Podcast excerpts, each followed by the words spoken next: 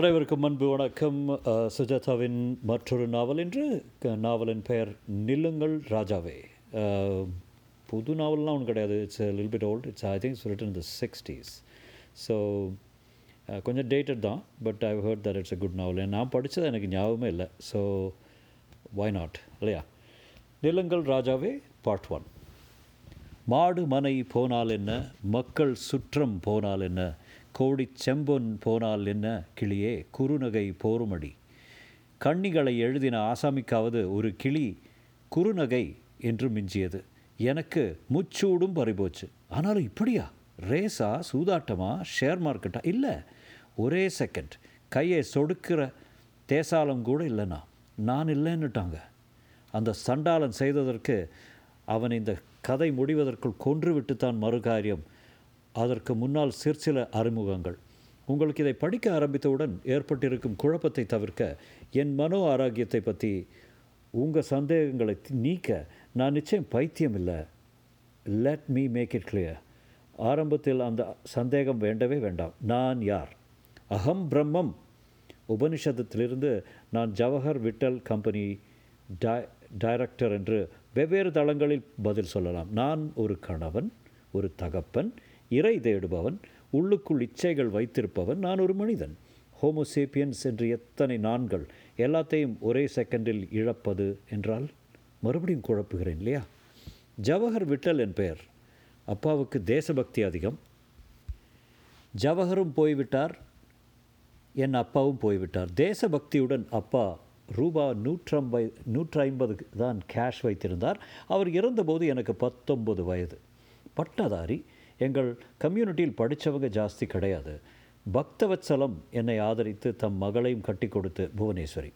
தொழிலுக்கு முதல் கொடுத்து தொழில் விரவ விரிவாகி மாமன் காலமாகி மகள் பிறந்து பற்பல விருத்திகள் ஏற்பட்டு நாற்பது வயதில் பதினெட்டு லட்சம் பெருமான ஒரு பெரிய டீலக்ஸ் ஸ்பேர் பார்ட்ஸ் இண்டஸ்ட்ரிக்கு சொந்தக்காரன்னா வாழ்க்கையில என் முன்னேற்றத்தில் ஒரே ஒரு படிப்பினை நீதி. பணக்காரியை சல் கல்யாணம் செய்.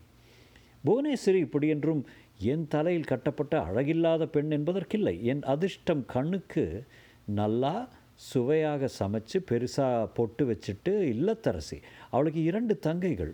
சந்துஷ்டி சந்தோஷம் திருப்தி செல்வம். இப்படி வாழ்க்கையில் ஒரு காலகட்டத்தில் இருந்த என் ஸ்திரமான அஸ்திவாரங்களை முழுவதும் கலைத்துவிட்ட சண்டாளனை கொல்லத்தான் போகிறேன். பார்த்துக்கிட்டே இருங்க. ரொம்ப வினோதம். ஸ்மோக் வேண்டாம். மேலே கேட்குறீங்களா சித்திரை வருஷ பிற பிறப்பு ஆஃபீஸ் லீவு இருந்தாலும் ஆஃபீஸில் எல்லாரும் கூடி ஒரு பூஜை நடத்துவார்கள். சம்பிரதாயமாக பழனி கோவிலில். போட்டு வச்ச பொட்டு வச்ச கணக்கு புத்தகத்தில் முதல் புத்தகத்தில் வரவு வைத்து எல்லோரும் காஃபி கேக்கு சமோசான்னு சாப்பிடுவோம். ஆஃபீஸில் பதவி உயர்வு. போனஸ் எல்லாத்தையும் அறிவிப்பேன்.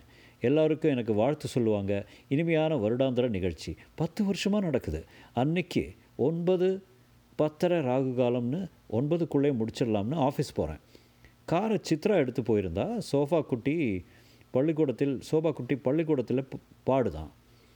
டாக்ஸி பிடிச்சி போகிறேன் பீட்டர்ஸ் ரோட்டில் என் ஆஃபீஸு. ஒரு வழிப்பாதை. அப்போ தான் சார் ஆரம்பித்தது வினை. ஆஃபீஸில் நுழைஞ்சேன். எல்லோரும் வாசலில் எனக்காக காத்திருப்பாங்க. ஒருத்தரையும் காணோம். இன்னும் வரலையா? உள்ளே பேச்சு குரல் கேட்குறதே. நான் வராமலே ஆரம்பிச்சிட்டாங்களான்னு உள்ளே போகிறேன் ஹாலில் மேஜைங்களை விலக்கி போட்டு லக்ஷ்மி படம் வச்சு வத்தி ஏற்றி தேங்காய் உடைச்சி பூஜை நடக்கிறது. லெட்ஜர் அலங்காரமாக இருக்குது சுற்றி எல்லாரும் நிற்கிறாங்க சிரித்து பேசிட்டு நடுவில் அவன் நிற்கிறான் டெலிஃபோன் கலாவதியை பார்த்து சிரிச்சிட்டு முற்றிலும் அந்நியன். எல்லோரும் கை தட்டுறாங்க. யார்? இவன் ஆஃபீஸ் தவறி வந்துட்டானா என்ன? அவன் பேசுகிறான் என் இனிய நண்பர்களே நம் அலுவலகம். நம் அலுவலகம் எப்படி? இந்த வருஷ பிறப்புடன் பதினோரு வயதை எய்துகிறது. ஒரு சின்ன ஷெட்டில் ஆரம்பித்து இப்போது பெங்களூர் சேலம் புதுக்கோட்டை கிளைகளுடன் விரிவடைந்து நான் பேச வேண்டிய பேச்சை அப்படியே ஒப்பிக்கிறான். அவனை பார்த்தேன். ஏறக்குறைய என் வயசு தான் இருக்கும். காது பக்கம் புசு புசுன்னு மயிறு. பெருசா மண்டை. என்னை விட கருப்பு. பல்லு ராமேஸ்வரத்தில் சோழி இருக்குமே அது மாதிரி ஒரு சிரிப்பு கஷ்டகாலம். கண்ணில் ஒரு பொய். என்னை விட கொஞ்சம் உயரும். ச்சே என்னை விட என்னை விடன்னு என்னோட இவனை ஒப்பிடுறேன் பாருங்க. இவன் யார்? முதல்ல இவனை இந்த இடத்துல இருந்து விரட்டணும். என் ஆஃபீஸ் பெண்களை பார்த்து சிரிக்கிறான். என் மேஜைக்கு பக்கத்தில் என் நாற்காலியை போட்டு நான் படிக்க வேண்டிய நீல புத்தகத்தை பிரித்து யார் யாருக்கு பத பதவி உயர்வு சிறப்பு சம்பளம்னு படிக்கிறான். நீங்கள் நிறுத்துடான்னு சொல்லலையா? சொல்லலாம்னு நினைக்கிறேன். சொல்லாமல் வசீகப்பட வசீகரப்பட்டு கவனிக்கிறேன். ஏன்னு புரியல. பார்த்துக்கிட்டே நிற்கிறேனே தவிர ஏதாவது செய்ய வேண்டாமா? டெலிஃபோன் கிளார்க்கு கலாவுக்கு நூறு ரூபாய் சம்பள உயர்வு. கந்தசாமிக்கு கை கடிகாரம் படிச்சுக்கிட்டே போகிறான் என்னை யாரும் ஏறிட்டு பார்க்கல. இடம் தப்பி வந்துட்டோம்னு பார்க்குறேன் நான். இல்லையே என் ஆஃபீஸ் தான். இதோ ஓரத்தில் கடிகாரம் டியூப்லைட் வாட்டர் கூலர் மாலை போட்ட மாமா ஃபோட்டோ என் ஆஃபீஸே தான். இவங்க எல்லாரும் சேர்ந்து கொண்டு நாம் வராத தைரியத்தில் கேலி பண்ணுறாங்களான்னு ம் கணச்சிக்கிட்டேன். எல்லோரும் ஒரே சமயத்தில் திரும்பி என்னை பார்த்தாங்க. ஏய் யார் நீன்னு நான் கேட்டேன். அதே சமயத்தில் அவனும் கேட்குறான் ஹேய் யார் நீ? எனக்கு இந்த இடத்துல கொஞ்சம் குழப்பமாக இருக்குது சார். இந்த அந்த இடம் என் ஆஃபீஸாக தெரியல. சட்டுன்னு வேறு இடத்துக்கு வந்துட்ட மாதிரி தெரியுறது. அது ஒரு மாதிரி சந்தாக சந்தா இருக்குது மெலிசா பலாப்பழ வாசனையும் லேசான மூத்திர வாசனையும் அடிக்குது. கோவிலா கோவிலோடு சம்பந்தப்பட்ட ஊர் மாதிரி தோணுது. ஏன் இப்படி தோணும்னு சொல்ல தெரியல. ஒரு பொண்ணு சுமார் இருபது வயசு இருக்கும். அகலமாக பொட்டு வச்சுக்கிட்டு காதில் லோலாக்கு தலை நிறைய பூ மாங்காய் மாலை ஒரு வடம் சங்கிலி எல்லாம் போட்டுக்கிட்டு உட்கார்ந்தாப்புலையும் இல்லை படுத்தாப்புலையும் இல்லாமல் ஒரு பாதி நிலையில் பாதி புன்னகையில் என்னை பார்த்து நெல்லுங்க ராஜாங்கிறா. அது எதுக்கோ ஞாபகம் வருது. அவ யாரு? தெரியாது. கழுத்தில் ஒத்தவடம் சங்கிலியில் ஒரு தங்கச்சாவி தொங்குது அது ஞாபகம் இருக்குது அப்புறம்? அப்புறம் ஆஃபீஸ் தான் திரும்ப வந்துட்டேன். இது ஒன்றும் பூர்வ ஜென்ம சமாச்சாரம் அது இதுன்னு இல்லை. ஆள் மாறாட்டமாக இல்லை. அதை விட தீவிரமாக வேறு ஏதோ கேஸ்னு முதல்ல எனக்கு பட்டதுக்கு காரணம் அந்த அறையில் அவனை சுற்றி நின்னவங்க என்னை பார்த்த பார்வையில் ஒரு பரிபூர்ண அந்நியனை எப்படி பார்ப்பாங்க? அப்படி. அதுதான் உதச்சிது அது. அது ஒரு பெரிய நாடகம்னா வருஷப்பிறப்பு ஜோக்னா ஸ்டாஃப் அத்தனை பேர் மாதக்கணக்கில் ஒத்திகை பார்த்துருக்கணும். இது நாடகம் இல்லை வேற என்ன சார்? சாமிநாதன் உங்களுக்கு யார் வேணுங்கிறான் என் பிஏ எட்டு வருஷம் சர்வீஸு. மகளுக்கு நான் பிடியில் சீட் வாங்கி கொடுத்தேன். சாமிநாதன் என்னையா விளையாட்டு இதெல்லாம்? அட என் பேர் தெரியுது உனக்கு? எப்படி? என்று ஆச்சரியத்தில் சாமிநாதன் மற்றவங்களை பார்க்க அந்த நடுவில் இருக்கிற ஆசாமி அதானே யாருப்பா நீ? என்கிறான். மணி என் அருகில் வந்து பாருப்பா இது ஆஃபீஸு. தெருவில் போகிறவங்க உள்ளே நுழையக்கூடாது. உன்னை யார் உள்ளே விட்டாங்க? என்கிறான். யார் உள்ளே விட்டாங்களா? என்னடா கிராதகர்களா? எல்லோரும் சேர்ந்து விளையாடுறீங்க. கலா என்ன தெரியல? சாமிநாதன் ஹேய் மணி முதல்ல அந்த ஆளை விரட்டு. இந்த காரியத்துக்கு உங்கள் அத்தனை பேரையும் சஸ்பெண்ட் பண்ணணும். ஏய் ஒதுங்குடான்னு மேஜையில் மேஜைக்கு பக்கத்தில் போய் அவன் கோட்டை பிடிச்சேன். அவன் கலவரமாக பயந்து மற்றவங்களை பார்த்து மணி ஏ முதலாளி மேலே கையை வைக்காத என்றான். முதலாளியா? அட பாவி. யாரையா அந்த ஆள்? தெருவில் போகிற பைத்தியம். வெயில் பாருங்க. முதல்ல அவனை ரெண்டு ஆளாக பிடிச்சி வெளியே தள்ளுங்கய்யா. பார்த்துக்கிட்டே நிற்கிறீங்களே முதலாளி மேலேயே கையை வச்சுட்டான். போலீஸ் சொல்லுங்கய்யா. என் ரூமுக்குள் நுழையவே பயப்படுறவங்க என்ன நெருங்கி என் கையை பிடிச்சி இழுத்து தர தரான்னு தெருவில் தள்ளினாங்க சார். எனக்கு ஏற்பட்ட அதிர்ச்சி குழப்பம் இல்லை திடீர்னு பயம் சம்திங் ராங் ஏதோ ஒன்று உதைக்கிறது. செயினில் ஏதோ ஒரு கண்ணி விட்டு போச்சு. இல்லாட்டா என் விஸ்வாசிகள் இந்த மாதிரி கனாவில் கனாவில் கூட செய்ய மாட்டாங்க. அதுவும் மணி சுவாமிநாதன் அந்த கலா. ஆஃபீஸ் வாசலில் கூட்டம் கூடுச்சு. என்னங்க? யாரோ பைத்தியங்க. ஆஃபீஸ்க்குள்ளே வந்து முதலாளி மேலே கை வச்சிட்டான். நான் தாண்டா முதலாளியே பார்த்தீங்களா ஏதாவது நீக்கப்பட்ட தொழிலாளியா? நோ. இல்லைங்க முன்ன பின்ன தெரியாத அந்நியன் சார் நான் அந்த கம்பெனி டைரக்டர். என் பேர் ஜவஹர் விட்டல். நான் தான் சொந்தக்காரன். அவங்க எல்லாரும் எனக்கு கீழே உத்தியோகம் பார்க்குறவங்க இப்படி தான் பாருங்கள் மதுரையில் ஒருத்தன் நான் தான் அண்ணான்னு சொல்லிக்கிட்டு அலையிறான் தண்ணி கேஸா இல்லைங்க வெயில். சித்திரை மாதம் கத்திரி வெயில். தெருவுக்கு ஒன்று ரெண்டு பேருக்கு எந்த இந்த மாதிரி தான் இருக்கும். ஒம்பது மணிக்கு என்ன அனல் பாருங்க. எனக்கு உடனே மனசில் ஒரு நிழல் தேவையாக இருந்தது. நான் மேனேஜ்மெண்ட் படித்திருக்கேன். பீட்டர் ட்ரக்கர்னு அத்தனை புத்தகங்களையும் கரைச்சி குடிச்சிருக்கேன். ஒரு சிக்கலான பிரச்சனை எப்படி அரசறதுன்னு தீர்வு காணுறதுன்னு பற்றி படித்தவன் தெரிஞ்சவன் அனுபவத்தில் கண்டவன். இப்போ பிரச்சனை என்னன்னு யோசித்து பார்த்தேன். போன அரை மணி நேரம் நடந்ததை என்னால் தெரி சிரிக்கவே முடியல. அவ்வளோதானே அவைகளோட ஏன் புரியல? நான் தான் ஜே விட்டல். அது எனக்கு நல்லா தெரியும். என் மனைவியை கேட்டால் சொல்லுவாள் அன்லஸ் காஃப்காவோட மெட்டமார்ஃபிசஸ் மாதிரி நான் ஒரு பெரிய பூச்சியாக மாறுபட்டு இருந்தானோ கவலை அதெல்லாம் ஃபேண்டசி ஒரு நிமிஷம் விட்டல் இதெல்லாம் ஏன் ஃபேண்டஸியாக இருக்க முடியாது? இப்போ நான் சொன்னதெல்லாமா? ஆமாம் விளையாடாதீங்க சொல்கிறத முழுக்க கேட்ட பிற்பாடு உங்களுக்கு புரியும். குறுக்க பேசாமல் கேளுங்க. அப்போ என் பிரச்சனை என்ன?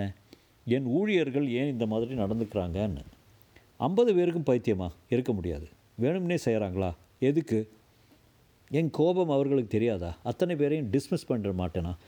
பின்ன இது ஒரு சதியா? சதிதான். யாராலோ உந்தப்பட்டு யாரோ சொல்லி கொடுக்கும். உதைக்குது. நடு வீதியில் நிற்கிறேன் அத்தனை பேரும் ஆஃபீஸில் வாசலில் நின்றுட்டு என்னை பார்க்குற பார்வையில் அடையாளம் சுத்தமாக இல்லை. நடிக்கிறாங்கன்னா? அபார நடிப்பு. டெல்லியில் பரிசு கொடுக்கலாம். மணி சாமி கலா கிருஷ்ணா வேணி என்ன தெரியலையா உங்களுக்கு? சொல்லுங்கள் நான் யார் தெரியலையா?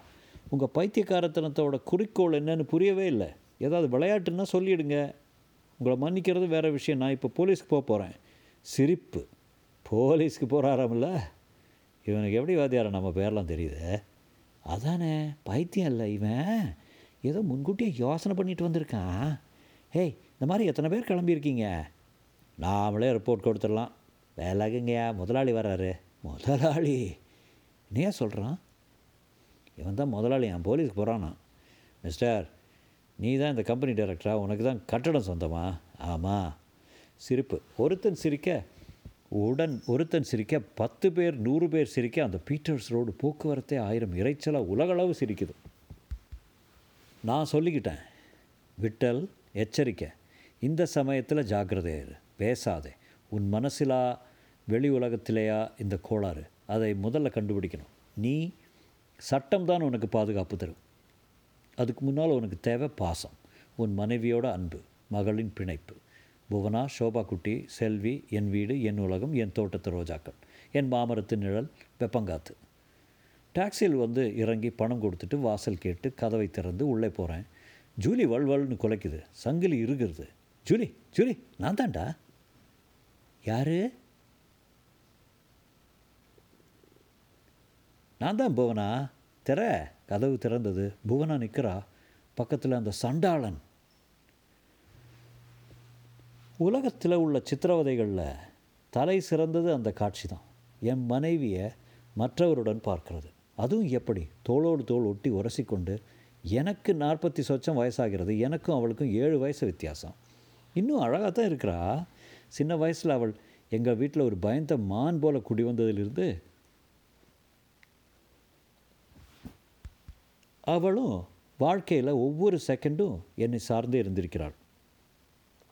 நான் சொன்ன சேலையைத்தான் உடுத்திருக்கிறாள். நான் சொன்ன சினிமா தான் பார்த்துருக்கிறாள். நான் உசுப்பின சமயம் தான் வந்திருக்கிறாள். உடன்பட்டு உடன்படுத்து பலனை பெற்றிருக்கிறாள். இத்தனை வருஷங்களுக்கு என்னுடைய நிழலாய் கழித்த அவள் இப்போ என்னடான்னா அந்த சண்டாளனோடு சகஜமாக நிற்கிறா மார்பு புடவை விலகி இருக்கிறது. என்னை பார்த்து சரி செய்துக்கிறா. எனக்கு உடம்பு உர அனலாக தகிக்கிறது. புவனா என்னது? யார் இது என்னை என் மனைவி பரிபூர்ண அந்நியனை போல் பார்த்துட்டு அந்த பரிபூர்ண அந்நியங்கிட்ட கேள்வி கேட்குறா. யாருங்க அது? கண்ணில் பயம். அடே நீ இங்கேயே வந்துட்டியா? கந்தசாமி எங்கே போயிட்டான்? புவனா? இந்த ஆசாமி ஆஃபீஸில் வந்து கலாட்டா பண்ணான் துரத்துறதுக்குள்ளே பெரும்பாடாக போச்சு. இப்போ வீட்டுக்கு வந்துட்டான். அது யாருங்க? என்ன வேணுமா? என்னது? நான் உன் புருஷன்டி? ஐயி என்னங்க? இப்படியெல்லாம் சொல்கிறான் நான் உள்ளே போயிடுறேன். ஆஃபீஸில் நான் தான் டைரக்டர்னா இங்கே வந்து நான் தான் கணவருங்கிறான். பைத்தியத்தில் எத்தனை வகை பாரு. நீ ஒரு காரியம் பண்ணு போனா. போலீஸ் ஸ்டேஷன் நம்பரை அட்டையில் எழுதி வச்சுருக்கேன். டயல் பண்ணிவிடு ஐயா நான் மாட்டுங்க. எனக்கு உடம்பெல்லாம் பதறது. ஏய் நீ போக போகிறே இல்லையா? என் வீட்டை விட்டு நான் ஏன் போகணும்? நீ போ. சில வேளையில் செருப்பாக கூட இருக்குது சித்ரா எங்கே போனா? சித்ரா? சித்ரா வரா? என் மனைவியோட தங்கச்சி. அருமையான பொண்ணு. என்னை பார்த்து சிரிக்கும். தோட்டத்தில் உள்ள பூவை பார்த்து நட்சத்திரம் பிச்சைக்காரன் எல்லாரையும் பார்த்து ஒரு கச்சிதமான சிரிப்பு. சுலபம் சிரிப்பு. சித்ரா வாம்மா. என்னை பாரும்மா நான் நான் இல்லை நான் தான். நான் இவங்ககிட்ட சொல்லுமா இறக்குறை அழுகையே வர்றது. அதே சமயம் ஷோபா குட்டி வருது. என் பொண்ணு என் சொந்த முக என்னுடைய ஜீனு என்னுடைய குரோமோசோம் நான் குளிப்பாட்டி பவுடர் போட்டு அலம்பி தொடச்ச என் மக எனக்கு இப்போ தார தாரையாக கண்ணீர் பெருக ஆரம்பிச்சிடுச்சு. பெரியவங்க இவங்க எல்லாரும் பொய் சொல்லுவாங்க சதி பண்ணிட்டு பேசி வச்சுக்கிட்டு நான் இல்லை போய் பொய் பேசலாம். ஆனால் இந்த குழந்தை ஷோபா இதால் பொய் சொல்ல முடியாது. இது இன்னும் கற்றுக்கலை இதுக்கு தெரியாது. கடவுளோட அம்சம் இன்னும் கொஞ்சம் பாக்கி இருந்தது. அஞ்சு வயசில் பொய் சொல்ல வராது. ஷோபா குட்டி செல்வமே வந்தியா நீ சொல்லடா கண்ணா நான் யார் நான் உன் அப்பா இல்லை டாடி டாடின்னு கூப்பிடுவே கூப்பிட்டு இந்த தரித்திர போலீஸை போலீஸ்க்கு நிரூபிச்சு காட்டு நான் யார் நான் யார் ஷோபா சொல்லு குழந்தை என்னை நேராக அகலமாக பார்க்கிறது நிமிர்ந்து புவனாவை பார்க்கிறது அந்த அங்கிள் யாருமா நான் நிமிர்ந்து சித்ராவை பார்க்கிறேன் அவள் சிரிக்கவில்லை போச்சு என் சகலமும் போச்சு என் அடையாளம் போச்சு நான் என்னை இழந்துட்டேன் எல்லாரும் சேர்ந்து நான் விட்டல் இல்லைன்னுட்டாங்க நான் யார்? கந்தசாமி இந்த ஆளை கழுத்தை பிடிச்சி தள்ளு. ஏய் என்னை தொட்டுடுவியாடா? உன்னை சின்ன வயசுலேருந்தே தெரிஞ்சவன். என் காலடியில் உடந்த அடிமை பையன் நீ. நீ என்னை கையெடுத்து அனுப்பியாடா நீ? போட்டாங்க. அந்த அடிமை நான் என்னை கையால் இழுத்து ரோட்டில் கொண்டு தள்ளுறான். நான் வீதியில் விழுந்து கத்துறேன். ஏய் உங்கள் எல்லாருக்கும் சொல்கிறேன் இது அநியாயம் இது மகாபாவம். நீங்கள் உருப்பிட மாட்டீங்க. நாசமாக போயிடுவீங்க. தெருவில் பத்து பதினஞ்சு பேர் கூடி போயிட்டாங்க. எல்லாரும் விசாரிக்கிறாங்க. என்ன சார் ஆச்சே? கடன் கிடம் வாங்கி திருப்பி கொடுக்கலையா? இல்லை சார். என் பொண்டாட்டியை கொடுக்க மாட்டேங்கிறாங்க. என் மகளை தர மாட்டேங்கிறாங்க. நீங்கள் யார்? வரதன். என்ன தெரியல? தெரியலையே. யார்? நான் ஜவஹர் விட்டல் இந்த வீட்டு சொந்தக்காரன். எஜமானன். சாரி தான் என்ன சரிதான்? ஏ வரதா. உனக்கு எதுக்குடா வம்பு? அது முற்று பெற்ற என்னை பூராவும் வெட்டி விட்ட ரண சிகிச்சை. என் ஆஃபீஸ் என் மனைவி என் மகள் என் சுற்றம் என் தெரு என் நண்பர்கள் எல்லாரும் ஒன்று சேர்ந்து என்னை ஜவஹர் விட்டல் இல்லைன்னு அதுன்னு ஒரு அக்ரணையாக மாற்றிட்டாங்க இதெல்லாம் எனக்கு ஒரு ஏன் நடக்கிறது? அவங்க சொல்கிற மாதிரி எனக்கு பைத்தியமா? ச்சே எனக்கு பைத்தியமா என்ன? நான் கேட்டுக்கிற கேள்வியே சொல்லலையே. எனக்கு பைத்தியம் இல்லைன்னு எப்படி நான் பைத்தியமாக இருக்க முடியும்? எனக்கு எதிரே இருக்கிற இந்த வீட்டில் எனக்கு ஒவ்வொரு மூலையும் தெரியும். என் பொண்டாட்டி உடம்புல இருக்கிற ஒவ்வொரு மச்சமும் தெரியும். மாடியில் இருக்கிற ஒவ்வொரு படமும் புஸ்தகமும் தெரியும். வரிசைப்படுத்தி இருக்கிற விதம் கூட தெரியும். Criminal justice Fowles modern English Naladiyar கோ மினிட்ஸ் ஆஸ் என்டெப் என்டெபி எனக்கேனோ குமட்டிக்கிட்டு வருகிறது பிளாட்ஃபாரத்தில் வாயில் எடுத்தேன். யோசித்தேன் ஆ இது தாண்டா வழி. நான் அந்நியனாக இருந்தால் வீட்டில் இவ்வளோ விவரம் தெரிஞ்சிருக்குமா? அவங்க போலீஸ்க்கு ஃபோன் பண்ண போகிறத பயமுறுத்தினார்களே தவிர செய்யலை. அதுக்கு பதிலாக நான் போலீஸ்க்கு போய் அந்த ஆள் மேலே புகார் கொடுக்க போகிறேன் ஆமாம் நான் யாருன்னு என்னால் போலீஸ்க்கு நிரூபிக்க முடியும். ஸ்டேஷனுக்கு போயிடலாம்னு கிளம்பிட்டேன். அந்த பொண்ணை அப்புறம் நீங்கள் பார்க்கலையா? எந்த பொண்ணை? அதான் அதை நில்லுங்க ராஜாவே. பார்த்தேங்க. பார்த்து ஒரு நாள் ராத்திரி அந்த கதையை அப்போ சொல்கிறேன் இப்போ போலீஸ். என்ன? தொடரும்.